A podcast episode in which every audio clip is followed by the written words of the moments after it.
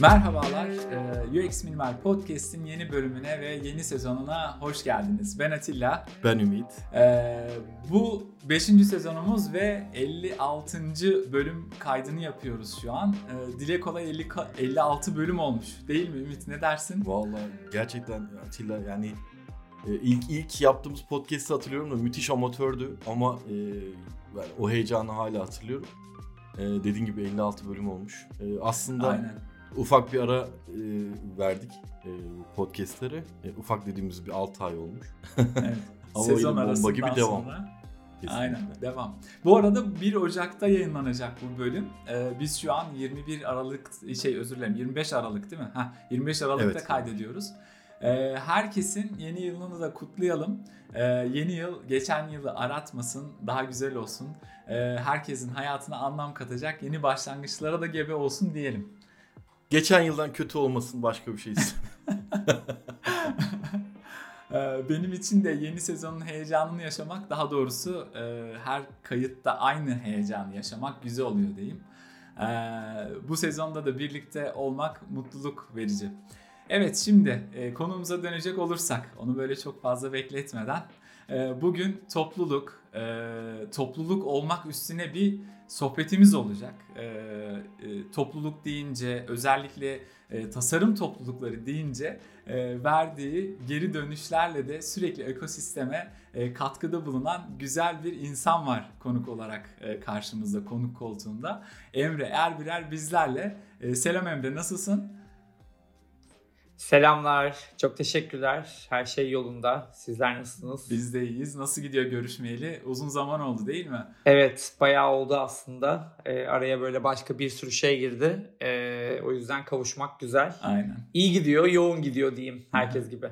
Arkadaşlar, biz Emre ile atölyedeyken topluluklarla büyümek etkinliğinde tanışmıştık. Etkinlik kapsamında UX Minimal olarak da yer almıştık. O etkinlik bir seriydi ve devam edemedi pandemiden dolayı değil mi? Yanlış mı hatırlıyorum? Etti mi? Evet, şöyle tam pandemiden önce 2 edisyon yaptık.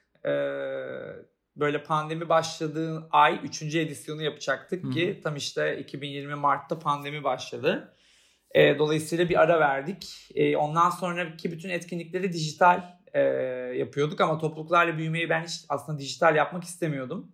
O yüzden onun dijitalde 3. edisyonunu yapmadık. Sonra fiziksel etkinlik yapmaya başlayınca da aslında formatına, içeriğine bir tekrar geri dönüp bakmak istiyorduk. Ama önceliklendirmedik. O arada başka program ve projeler vardı. Sonrasında zaten ben atölyeden ayrıldım derken ne yazık ki o etkinlik 2 edisyonla kaldı ve öldü diyebilirim. Evet, yani güzel bir seriydi. Yani keşkeye gidiyor biraz kafa. Ya bu pandemi yine neler yaşattı bize diye böyle insan düşünmeden edemiyor. Şimdi sohbette derinleşmeden her zamanki klasik başlangıcımızı da yapalım isterim. Hani kısaca kendinden bahseder misin seni tanımayanlar için Emre? Tabii ki. Bu aralar kendimi aslında tanımlamak için sevdiğim bir ibare var. Kendime bir generalist, yani genelci diyorum. Birçok farklı konuda, alanda ve sektörde bilgi ve deneyim sahibi olup bir kısmında da daha derinleşme, uzmanlaşma şansına erişiyorum diyorum. Bir tasarımcı değilim ama tasarım topluluklarının, tasarım ekosistemin içerisindeyim. Bir işte yazılımcı değilim ama yazılımcılarla çok aktif çalıştım, halen çalışıyorum. Bir sanatçı değilim, kültür yöneticisiyim ama sanatın farklı alanlarında, yani hiçbir alanını, tek bir alanını sahiplenmeden derinleşmeye çabalıyorum. Biraz böyle son 15 yıldır aslında kültür, sanat, tasarım, danışmanlık, yayıncılık gibi farklı sektörlerin içerisinde çalışıyorum. Son 6 yıldır atölyede çalışıyordum. Atölyede önce iletişimle başlayan, sonra program, proje yönetimiyle devam eden bir kariyerim oldu. ve geçtiğimiz aslında Mayıs ayının sonunda atölyeden ayrıldım. Şu anda serbest olarak çalışmaya devam ediyorum.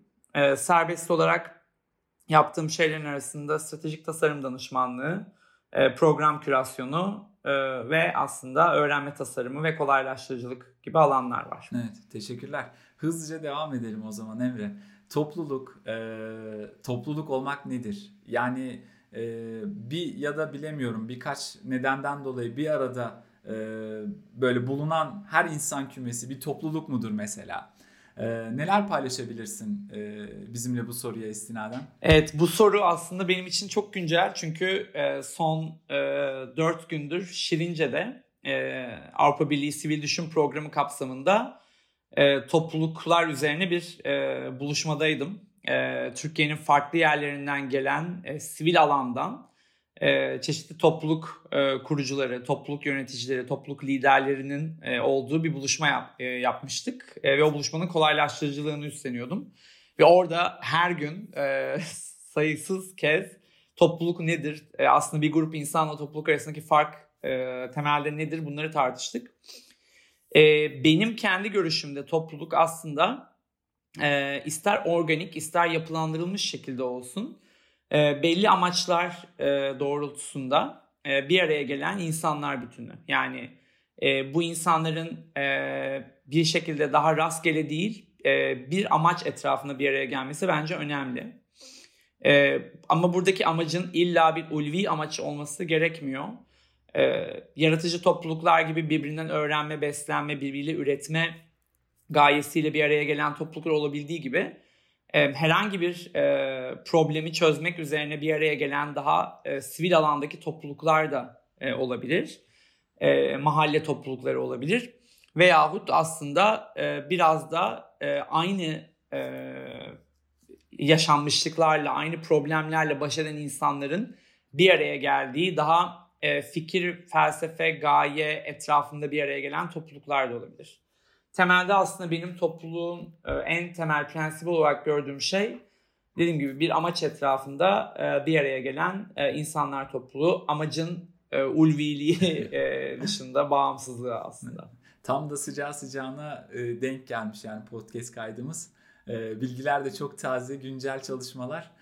Daha bakalım nerelere gidecek sohbet. Peki önceki soruyla da ilintili olarak bir topluluğu nasıl tasvir etsem, böyle topluluk anlamı çerçevesinde diyeyim, birbirine bağlayan unsurlar neler oluyor? Yani az önceki aslında açıklamanı biraz daha böyle detaylandırmanı rica edeceğim.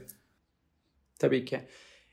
Birincisi sonuçları ne olursa olsun bir topluluk bir insanlardan oluşuyor. İnsandan yola çıkıyor. Dolayısıyla oradaki insan elementi bizim çıkış noktamız herhangi bir toplulukta. Yine geçtiğimiz hafta tartıştığımız konulardan biri toplulukların içerisine insanların oluşturduğu kurumlar. Yani aslında insanüstü daha soyut kavramlar nasıl giriyor mu? Bir partner mi oluyor? Onları da sıklıkla tartıştık ama temelde biz insandan yola çıkıyoruz. İkinci dediğimiz gibi insanların bir araya gelmek için, bir topluluk olmak için bir amacının olması. Bu amaçlar bu insanları aslında birbirine getiren, mayalayan, harmanlayan şey oluyor. Bu amaç ve amaçlar değişebiliyor da. Sabit de kalabilir. Zaman içerisinde ihtiyaçlara göre değişebilir de. Üçüncüsü aslında ortak deneyimler oluyor topluluklarda. Ortak veya ortaklaşılan deneyimler oluyor. Bu deneyimlerin paylaşımı, birlikte öğrenilmesi, çoklaştırılması o topluluğu aslında önemli kılan, birbirine bağlayan unsurlardan biri. Sistem diyeceğim ama sistem burada organik topluluklarda aslında daha içgüdüsel olarak var olan bir sistemken daha yapılandırılmış topluluklarda kurgulanmış sistemler de mevcut. Dolayısıyla buradaki sistemi de aslında farklı örgütlenme biçimlerini düşündüğümüzde insanların bir araya gelmesi için yine bir yapı taşı olarak kurgulayabiliriz. İlla çok yapılandırılmış sistemler olmak zorunda değil. Bazen çok organik sistemlerde kendiliğinden ortaya çıkabiliyor. Ve aslında yine bu toplulukların aslında birbirine bağlanması için önemli konulardan biri veya birbirlerine bağlanma dışında bağlarını sürdürmesi için önemli olan diğer bir etmen de biraz da aslında nasıl bir sürdürülebilir yapıya sahip olduğu. Bu sürdürülebilir yapıda hem finansal yapı var. Tabii ki her topluluğun varlığını sürdürmesi için, çeşitli üretimler yapması için belli finansal şeylere ihtiyacı var, kaynaklara ihtiyacı var. Bu kaynaklar insan kaynağı, zaman kaynağı, finansal kaynaklar olabileceği gibi çok farklı şeyler de olabilir. İşbirlikleri, partnerlikler gibi. Bir yandan da aslında toplulukların yine hem birbirine, yani topluluktaki insanların birbirine bağlanması ve varlıklarını sürdürebilmesi için değişim ve dönüşüm gerekiyor. Çünkü insan olarak biz değişen varlıklarız. Topluluk da bize paralel bir şekilde değişebiliyor, dönüşebiliyor olmalı. Dolayısıyla bu değişim ve dönüşümün topluluğun içerisinde büyüme, küçülme, ölçeklenme gibi konularla birbirine bağlanması gerekiyor. Biraz bu aslında saydığım unsurlar genelde toplulukları veya topluluk içindeki insanları birbirine bağlıyor diyebiliriz. Peki ben burada şey sormak istiyorum. Değişim ve dönüşüm dedin aslına bakarsan gerekiyor diye. Tam da burada şeyi sormak istiyorum Emre. Gerçekten çok merak ettiğim bir konu. Bu pandemi sonrası bu topluluk bilincindeki bu değişim ve işte aslında biraz geleceğe üzerine biraz hani seninle konuşmak istiyorum. İşte bu topluluğun yürütücüleri ve katılımcılarındaki bu motivasyon kaybı, işte artık böyle pandemiyle birlikte o mecbur kaldığımız online adı altındaki işte online ders, online etkinlik, online bir şeylerden artık böyle belirli bir doyuma ulaştıktan sonra işte pandeminin azalmasıyla o fiziki etkinlikler artar, insanlar o özlemle birleşir, kavuşur falan derken onda da böyle tamamen bir neredeyse yok denecek kadar az bir seviyeye gelme var. Özetle sen buradaki o motivasyon kaybını nasıl yorumlarsın? Ben de şeyi ekleyeyim mi giriş yapmadan? Böyle sanki Ümit teşekkürler abi. UX Minimal'deki durumumuz için de kafa açıcı oluyor, böyle bir öz eleştirimizi de yapmış oluyoruz senin paylaştığın bilgilerde. Fiziki olarak bir araya gelmemeye alıştık mı? Ya bu korkutucu da geliyor bana bir noktada. Hani öyle bir parantez açıp Ümit'in sorusuna ek yapmak istedim. Burada belki biraz yine farklı tipteki topluluklara önce göz atıp oradan bu soruya ilerlemek doğru olur. Farklı tipte topluluklardan kastım aslında bir marka toplulukları var. 2010'lardan yani 2007'den aslında itibaren hayatımıza sosyal medyanın aktif şekilde girmesiyle sosyal medyadaki o oluşmaya başlayan tırnak içinde topluluklar şimdi sosyal medyada altın çağını yaşıyor. Markaların aslında o bunun avantajını görmesiyle diyelim. Şu anda herhangi bir işte ajansa veya sosyal medya alanında çalışan bir kuruma baktığınızda veya bir markaya işte Content and Community Manager gibi ilanları görüyorsunuz. Dolayısıyla bir marka toplulukları var. Markanın etrafında bir araya gelen, markanın çeşitli avantajlarından veya markanın sunduğu şeylerden yararlanan ve o markayla belli bir noktada bağı olan insanlar. Bir ürün toplulukları var. Sizlerin de belki bir kısmında parçası olduğunuz, benim de parçası olduğum dijitaldeki belli ürünlerin, platformların toplulukları var. Ağırlıklı olarak o ürün ve platformu bir şekilde aktif kullanan, ona geri bildirim veren, onun içindeki uygulamalardan yararlanıp farklı seviyelerde o ürünle bağ kuran insanların bulunduğu ürün toplulukları var. Dijital ürün toplulukları. Bunun yanı sıra UX Minimal gibi yaratıcı topluluklar var. Burada ağırlıklı olarak marka ve üründen farklı olarak daha organik bir veya birden fazla kişinin ilgi duyduğu bir alanda farklı insanları bir araya getirdiği ve aslında herhangi bir kar elde etmese de varlığını sürdürmeye çabalayan topluluklar var. Ve aslında bu bahsettiğim üçüncü tipteki yaratıcı topluluklar pandemide en çok hem zarar gören diyeyim hem de aslında bir noktada da yükselen topluluklar oldu diyebilirim. Biraz da yalnızlaşan diyebilir miyiz aslına bakarsan? Evet, yani zarar görmesinden kastım gerçekten çünkü o anlamda yalnızlaşma çok doğru bir kelime. Zarar görmesi de ona bağlı. Dördüncü tip topluluklar biraz daha işte az önce de söylediğim sivil alandaki daha çok hak mücadelesiyle, hak temelli çalışan topluluklar. İşte bunlar mahalledeki örgütlenmeler olabilir. Herhangi bir alanın savunulması üzerine, savunuculuk üzerine yapılan topluluklar olabilir. Belli bir yaşanmışlıklar üzerine bir araya gelen topluluk olabilir. Bir de bu tip topluluklar var. Bir de yine yaratıcı topluluklarla da bir araya gelebilecek, şimdi az önce aslında Atilla'nın da söylediği şeye bağlanan mekan içerisindeki topluluklar var. Yani bir ortak çalışma alanında, bir yaratıcı platformda var olan topluluklar.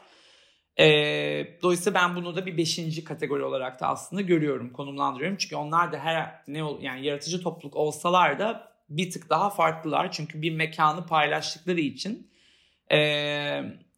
her zaman da aynı yaratıcı topluluktaki o organik bir araya gelme olmuyor. Çünkü işin içerisinde o mekanı yöneten, yürüten, o mekanı sahibi olan arkasında bir kurum ve ekip var. Şimdi pandemiyle birlikte aslında hepsi tabii ki bu toplulukların etkilendi. Fakat az önce de söylediğim gibi hem yaratıcı topluluklar hem de bence mekan odaklı topluluklar, mekanda bir araya gelen topluluklar bundan en çok yer alan topluluklar oldu. Dolayısıyla mekanda bir araya gelmeye alışan insanların hızlıca ve aslında aynı seviyede dijitalde bir araya gelmesi pek mümkün olmadı. Ağırlıklı olarak yüz yüze iletişim ve etkileşim kurmaya alışkın kişilerin dijital alışkanlıkları aslında çok farklıyken o toplulukların pandemi esnasında ve pandemi sonrasında bir araya gelme motivasyonları çok farklı oldu. Bunu açıkçası hepimiz gördük. Ortak çalışma alanlarının, yaratıcı platformların içerisinde yer alan kişiler olarak. Bir yandan da yaratıcı topluluklarda ise daha mekanı olmayan, halihazırda zaten pandemi öncesinde dijitalde bir araya, ağırlıklı olarak dijital platformlarda bir araya gelen topluluklarda pandemi esnasında önce bir yükselme oldu. Herkes oldukça fazla aktifti, çok fazla içerik üretiliyordu, paylaşım oluyordu. Fakat bir yerden sonra dijital yorgunluk olarak söyleyebileceğimiz bir doyum noktasına ulaşıldı. İnsanların evlerinden sayısız seminere, konferansa, çevrim içi eğitime katıldığı, müzeler, sergiler gezdiği, konserler izlediği, Zoom'dan doğum günlerini, yılbaşlarını kutladığı bir dünyada tabii ki bu toplulukların da bir arada olma seviyeleri ve motivasyonları açıkçası biraz zarar gördü. Ama burada tabii bir yandan şöyle de bir şey var. Bu toplulukları yürüten ağırlıklı olarak ekiplerin çok büyük bir çoğunluğu diyeyim tam zamanlı başka işlerde çalışıyorlar veya serbest olarak yoğun iş üretiyorlar. Yani çoğunun birincil işi bu topluluğu yönetmek, bu topluluğa liderlik etmek, bu topluluğun varlığını sürdürmek için çalışmak değil. Dolayısıyla orada da açıkçası topluluk öncüleri veya topluluk liderleri olarak bahsettiğimiz bu kişilerin de buna ayırdığı alan, zaman, kaynak, finansman çok daha net olarak belirlenmediğinde topluluğun içerisindeki kişilerin, üyelerin arasındaki etkileşimi kurmak ne yazık ki beklenildiği kadar da kolay olmuyor. Çünkü ne kadar organik olarak bir araya gelse de insanlar yaratıcı topluluklarda da yapılandırılmış şeylere ihtiyaç duyuyoruz insanlar olarak. Özellikle dijitalde de buna ihtiyaç duyuyoruz. O anlamda içerik üretimi, platform içerisinde çeşitli tartışmaların başlatılması, kaynakların paylaşımı, dijital etkinliklerin programlanması, geri bildirimlerin alınması için özel seansların yapılması gibi birçok alanda dijitaldeki yaratıcı topluluklarda tabii ki bir motivasyon kaybı olduğunu gördük ve halen de görüyoruz. Tam burada şeyi sorayım. Gelecekte bu geçmiş alışkanlıkları kaybettik artık o kısımda dönüşü yok ama yeni bir gelecek mi bizi bekleyecek yoksa bir süre sonra eski alışkanlıklara tekrar döneriz diyebiliyor musun? Burada belki biraz yeni bir gelecekte şeyden bahsedebilirim. Mikro toplulukların daha çok yükseldiği bir gelecek ben öngörüyorum. Yani aslında içerisinde yüzlerce, binlerce kişilerin olduğu değil, daha az sayıda ama daha nitelikli iletişim ve etkileşimin olduğu mikro toplulukların biraz daha yükseleceğini düşünüyorum. Daha da artacağını düşünüyorum. Onun yanı sıra yaratıcı topluluklar için bunu söylemiyorum henüz Türkiye'de, ama dünyada aynı alanda birden fazla topluluğun olduğu ve bu toplulukların birbirini beslediği bir gelecek öngörüsü var. Yani burada tasarım, sonuçta UX minimal bir tasarım topluluğu yaratıcı alanda ve tasarım toplulukları dediğimizde bundan belki birkaç sene önce biz o topluluklarla büyümek etkinliğini yaparken baktığımızda çok daha fazla tasarım topluluğu vardı. Ama pandemiyle ve başka şeylerle birlikte bu tasarım topluluklarının sayısında bir azalma oldu ne yazık ki Türkiye'de de. Umarım dünyadaki bu yükselme eğilimini Türkiye'de de tekrar görürüz bu tip alanlarda. Çünkü birden fazla topluluk olması alanı besleyen bir şey. Çeşitlilik burada önemli bir konu. Dolayısıyla biraz hem mikro topluluklar hem de aynı alanda, aynı dikeyde farklı konulara eğilen veya farklı şekilde bir araya gelen topluluklar olması önemli. Bir de yine o gelecek öngörülerinde az önce aslında Atilla'nın da söylediği fiziksel olarak yüz yüze bir araya gelmenin de tekrar yükseldiğini ve yükselmeye devam edeceğini de görüyoruz. Özellikle insanların pandemi sonrası o açlığıyla birlikte yüz yüze gelme, bir araya gelme açlığıyla birlikte etkinlik sektörüyle ilgili yapılan öngörü raporları da çok yakın zamanda başka bir proje için inceleme şansım oldu. Bunların artacağını söylüyor. Dolayısıyla topluluklara ben şeyi tavsiye edebiliyorum gerçekten. Yüz yüze etkinlik düzenlemeye geri dönmekten çekinmemelerini ve bu alana tekrar geri dönmeleri gerektiğini, çünkü bu alanın ihtiyaç olduğu. Ama burada şu var, nasıl az önce dediğim gibi mikro topluluklar biraz artmaya başladıysa, etkinliklerde de artık öyle yüzlerce kişinin katıldığı etkinlikler beklentisi yok. Nitelikli olduğu takdirde 20-30 kişinin bir araya geldiği etkinlikler bu alanda daha da çok görmeye başlayacağız gibi geliyor bana. Teşekkür ederim. Emre'nin bu paylaştıklarından çıkarımım, daha doğrusu şöyle, kendime aldığım ödev sanki fiziki bir etkinliğin zamanı gelmiş gibi. Ne dersin? Evet abi, kaç yıl oldu yapmayalı geçen seninle sohbet ederken acaba UX Minimal planlama ekibiyle mi konuşsak demiştik ya, yılda en az bir etkinlik yapalım, o da fiziki olsun. O fikir bile çok heyecanlandırıyor insanı. Gerçekten onlarca yaptık. Online etkinlik yaptık ama hiç bir fiziki etkinliğin yerini tutmuyor kesinlikle. O açıdan bizim de bu taraftan Emre'nin söyledikleriyle birlikte aldığımız ders fizikiye yavaş yavaş aslında böyle başlamak ve hazırlanmak gerektiği diyebilirim. Ben de heyecanla bekliyorum o etkinliği diyeyim o zaman. Bu arada LinkedIn'de kendin hakkında Community Builder unvanını verdiğini görüyorum. Topluluklar tasarlanabilen şeylerse, paylaştıklarından biraz da çıkarımım o oluyor. Bu süreç nasıl oluyor?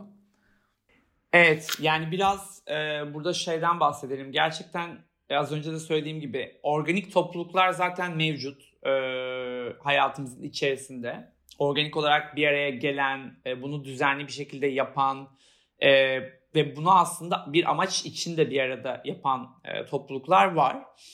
Ama bazen de ya sıfırdan kurulacak bir topluluğun ya da halihazırda var olan ama aslında belli yerlerde tıkanmış, önünü görmekte zorlanan, belli şeyleri değiştirmesi gerektiğini düşünen veya değiştirmesi gerektiğini fark eden toplulukların da topluluk tasarımı dediğimiz alanda çeşitli kaynaklardan, metodolojilerden yararlanarak adım atmaları ve topluluklarına tekrar veya ilk defa bakmaları ve tasarım yoluyla topluluklarını aslında kurmaları mümkün. Açıkçası son birkaç senedir önce atölyede bu alanda çok fazla hem içerik ürettik, kaynak ürettik, kitler ürettik, kanvaslar ürettik. Hem de sonrasında bu ürettiklerimizi farklı projeler ve programlarda kullandık.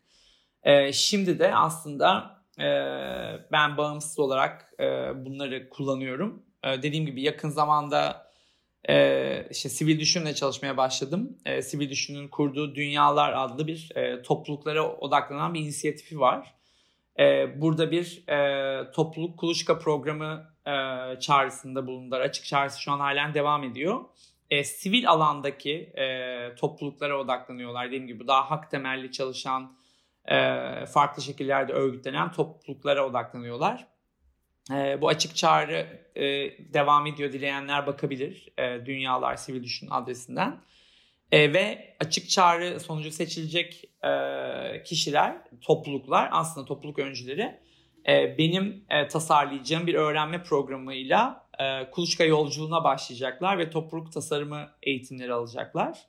Dolayısıyla aslında bu soruya biraz öyle de cevap verip topluluk tasarımı yapılabilir mi? Yapılabilirse nasıl yapılabilir? Çok net bir şekilde önümüzdeki aylarda göreceğiz diyebilirim. İçeriği çok böyle özetleyebilir misin o bahsettiğin? Tabii.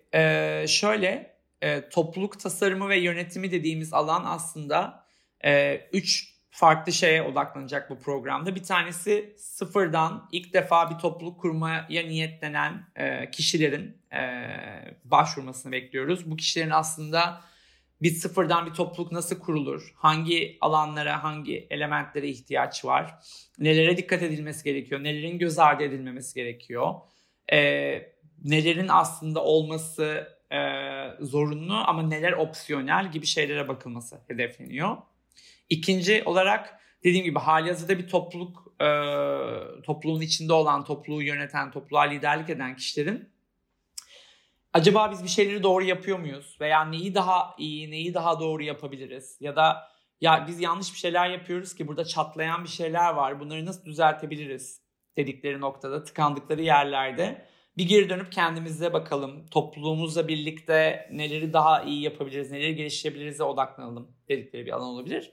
Bir de halihazırda aslında topluluk temelli çalışmalar gütmüyoruz ama gütmemiz lazım veya gütmek istiyoruz diyen sivil toplum örgütlerinin topluluk temelli çalışmalar yapması için o topluluk teorisini ve topluluk metodolojisini anlaması için çeşitli içerikler ve eğitimler olacak. Temel dediğim gibi bu 3 farklı alanda Şubat ayından itibaren çeşitli programlar, içerikler, etkinlikler ve eğitimler olacak. Tam bizim ihtiyacımız olan şeylermiş Atilla. Evet, kesinlikle. Emre, topluluklar kendilerini sürdürülebilir kılmak için nelere dikkat etmeliler ki biz de mesela UX Minimal'de keza az önce paylaştığın şeylerde de biraz vurguladın ama hani bir şeyi sürdürülebilir kıldığımız zaman o katma değeri daha fazla yansıdığını hissedebiliyoruz, o devamlılığı hissedebiliyoruz vesaire. Biz de mesela keza ona yönelik UX Minimal'de hani bazen pozisyon aldığımız oluyor. En basiti mesela bu podcast'i bir sezon mantığında hani sürdürülebilir kılmak adına sezon mantığına dönüştürmüştük vesaire. Bir bu konudaki düşüncelerini merak ediyorum. Bir de bununla bağlantılı olarak belki hani şunu da sorup yavaş yavaş kapanışa geçebiliriz.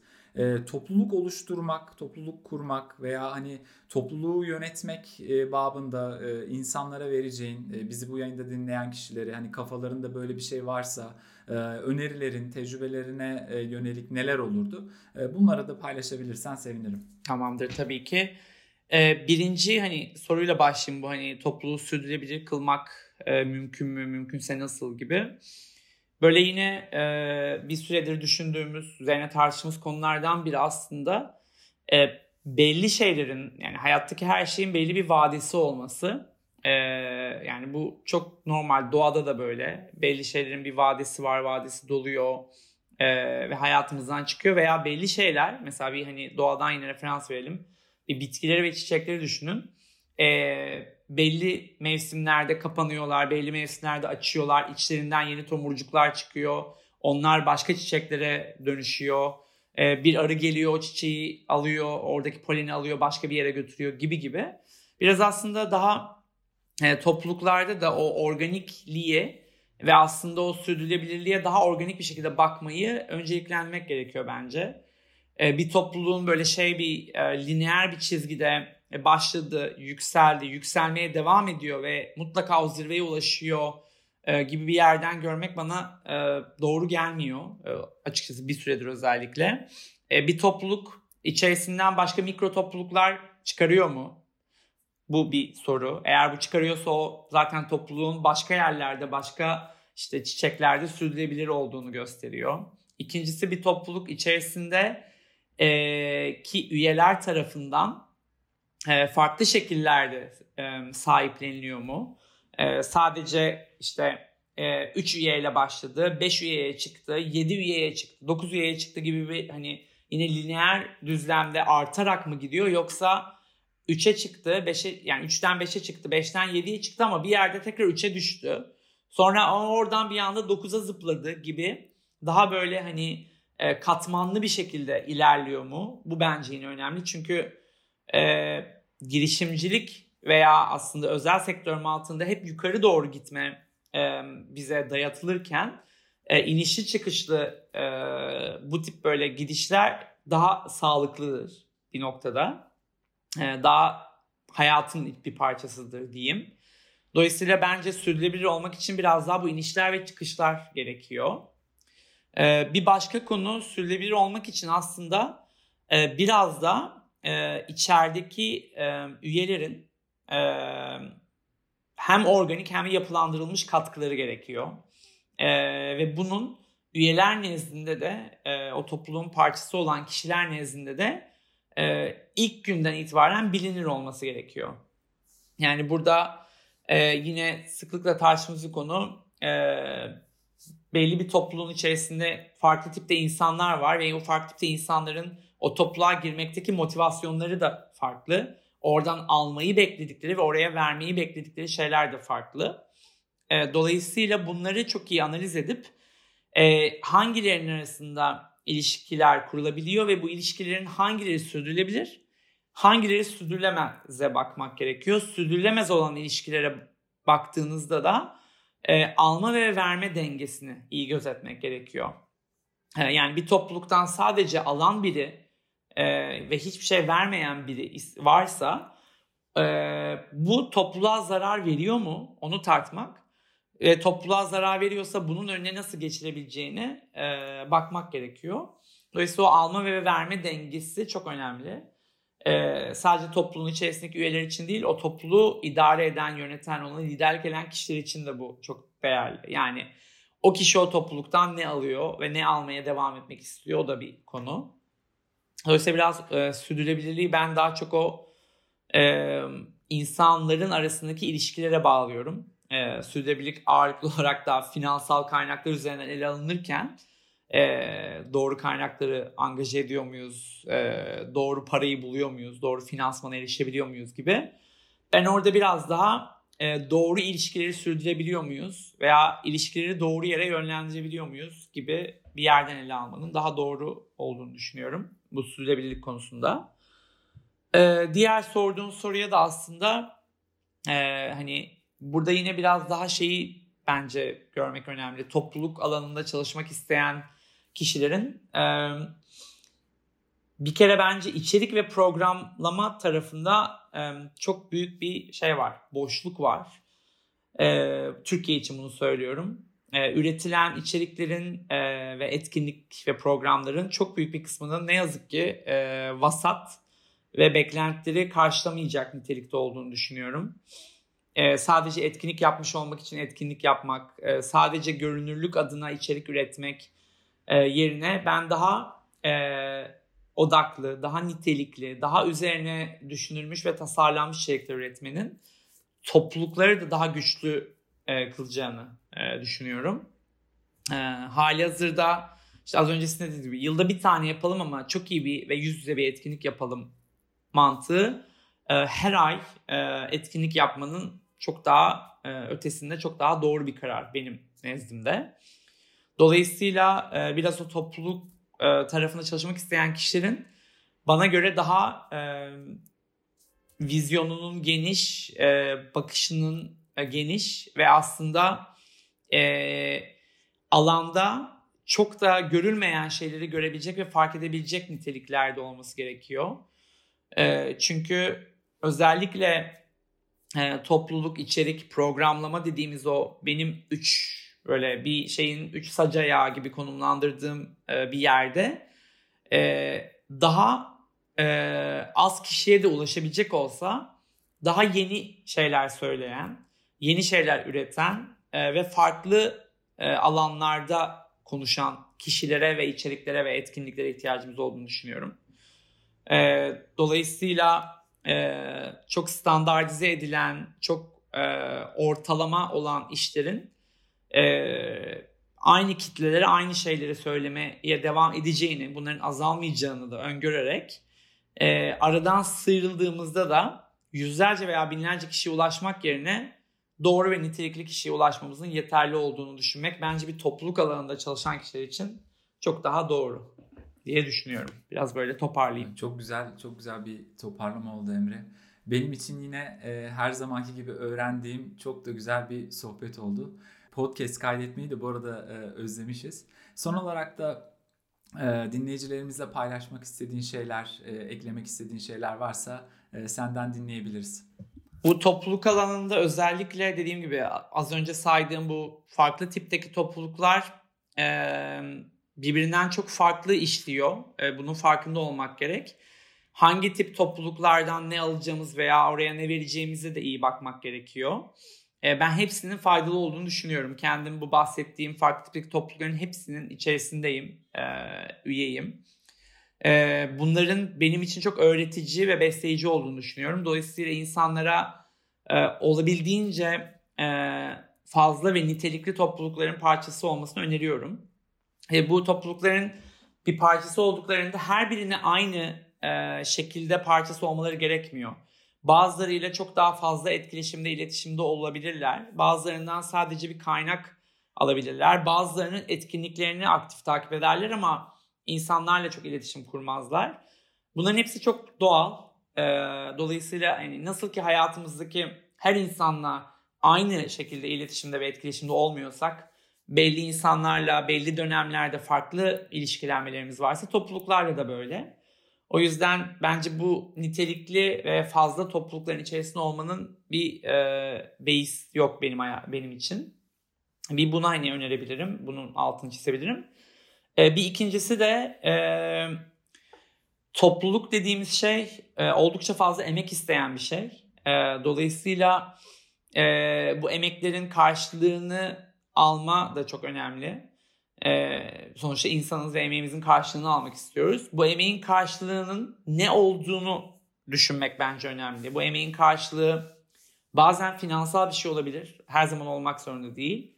Bazen gerçekten az önce işte Atilla senin dediğin gibi öğrenme burada çok yoğun ortaya çıkar. Bazen birlikte üretme ön plandadır. Emeklerimizle bir şey üretmiş olmak, ürettiğimiz şeyi gururunu taşımak. Bazen de aslında öyle bir dönemdeyizdir ki dayanışmaya ihtiyaç duyuyoruzdur. İşte pandemi bunun bir örneğiydi mesela. Dayanışmaya, aynı dertleri paylaşmaya, belki derdimize derman olacak insanlarla bir arada olmaya. Dolayısıyla bazen de dayanışma ön plana çıkar. Ve toplulukların ve topluluk içindeki insanların organik olduğunu unutmayalım. Bir topluluğun içerisinde bir dönem çok aktif olan bir kişinin sonrasında daha kendini geri plana çekmesi veya aslında hayatının belki çok geri planda olan bir döneminde olan bir insanın o alandan çıktıktan sonra topluluğun içerisinde parlamasının mümkün olduğunu bilmek de bana iyi geliyor. O yüzden biraz orada aslında organik olmaya da tekrar geri dönmemiz gerektiğini düşünüyorum. Evet, ben de şunu ekleyeyim Emre. Davetimizi kırmayıp pazar gününü bize ayırdığın için, vakit ayırdığın için ve ayrıca şunu da altını çizeyim. UX Minimal topluluğunda da var olduğun için çok çok teşekkür ediyorum sana. Ben de çok teşekkür ederim. UX Minimal'i gerçekten son birkaç yıldır beni besleyen bir topluluk olduğu için çok mutluyum onun bir parçası olduğum için. Hep söylediğim bir şey var yani. Toplulukların çeşitliliğine inanıyorum. Dolayısıyla bir tasarımcı olmayan birinin bir tasarım topluluğunda varlığının olması beni mutlu ediyor. Bu alanda çalışan, üreten biri olarak. Ve bunun karşılıklı bir beslenme olduğuna da inanıyorum. O yüzden umarım daha çok bu tip topluluklar yeşerir. İçlerinden mikro topluluklar çıkar. Ve hep birlikte öğrendiğimiz, ürettiğimiz ve paylaştığımız bir ekosisteme dair umutlar yeşertiriz. Diyerek ben de teşekkür edeyim. Ve en son yine şeyi söyleyeyim. Aslında az önce bahsettiğim Sivil Düşünün bu dünyalar Açık çağrısı devam ediyor. dünyalar.sivildüşün.com adresinden de sivildüşün.net adresinden de bu açık çağrıya erişebilir ve başvuru yapabilir. Sivil alanda üretim yapan veya yapmak isteyen topluluklar. Bunu da hemen duyurmuş olayım tekrar. İlgililere duyurulur diyelim. Ümit dostum, var mı eklemek istediğin bir şey? Valla çok güzel, çok keyifli oldu Atilla. Teşekkür ederim. Emre, çok teşekkür ederim. Gerçekten yani bizim kendi içimizde aslında bu pandemiden bu yana sorguladığımız çok soruya cevap oldu aslında bu podcast. İşte montajlarken vesaire falan böyle birkaç kez baştan dinlemek de bana çok bir şey katacağını düşünüyorum. Aslında soracağım çok fazla soru var ama bu podcast böyle bir saatten fazla olunca böyle tüketilemez hal alsın da istemem kendi adıma. Belki ileriki bölümlerde tekrar Emre'yi bir davet edip Emre biraz daha gel bize şunları bir anlat diyeceğimiz bir bölüm olabilir diye düşünüyorum. Evet, harika. Tabii ki. Seve seve. Yani bunu da sözüne almış olalım. Ümit, kapanış konuşmasını yapmak ister misin dostum? Olur. Yani 6 ay önce yapmıştım en son. Dilim döndüğünce. Arkadaşlar aslında UX Minimal gönüllü bir topluluk ve hala inatla bizi desteklemeye çalışan Patreon üyelerimiz var. Gerçekten aylardır hiçbir bizden ses soluk çıkmamasına rağmen bağış yapmaya devam ediyorlar. Belki de bağış yaptıklarından haberi bile olmayabilir. Çok değerli arkadaşlarımızın. Belki onlara bir arkadaşım bak hala bağış yapıyorsun, haberin var mı falan demek gerekebilir belki. Biz tekrar aktif, yani bu sezon özelinde tekrar aktifiz ve gerçekten gönüllü bir topluluk olduğumuz için Patreon desteklerinizi bekliyoruz arkadaşlar. Ekip olarak tekrar bir fiziki etkinlik yapma motivasyonunu bulur bulmaz da bir tarihi sizlerle paylaşmayı çok isteriz. Şu an uxminimal.com'da ufak bir domain problemi var. Onu çözdükten sonra aslında tüm sosyal medya linklerimize uxminimal.com'dan ulaşabileceksiniz. Ufak bir hosting problemini çözdükten sonra canlıya tekrar alacağız. Burada olmayan ekip arkadaşlarım adına da herkese selam iletmek isterim. Meetup ve LinkedIn sayfamızdan etkinliklerimizden haberdar olmak için bizi takip edin diyorum. Özellikle LinkedIn'de bayağı bir takipçi sayımız arttı. Hani oranın metriklerinde şunu da gözlemliyoruz. Acayip bir şey var, etkileşim var, ziyaret oranları var. Onun için özellikle LinkedIn'in altını çizmiş olayım ben. Bir de podcast'imizi başkalarının da erişmesi için paylaşırsanız harika olur arkadaşlar. Bir yayının daha sonuna geldik. Gelecek ay 5. sezonun 5 özel bir rakam. 2. bölümünde görüşene dek kendinize iyi bakın diyorum. Harika. Görüşmek üzere.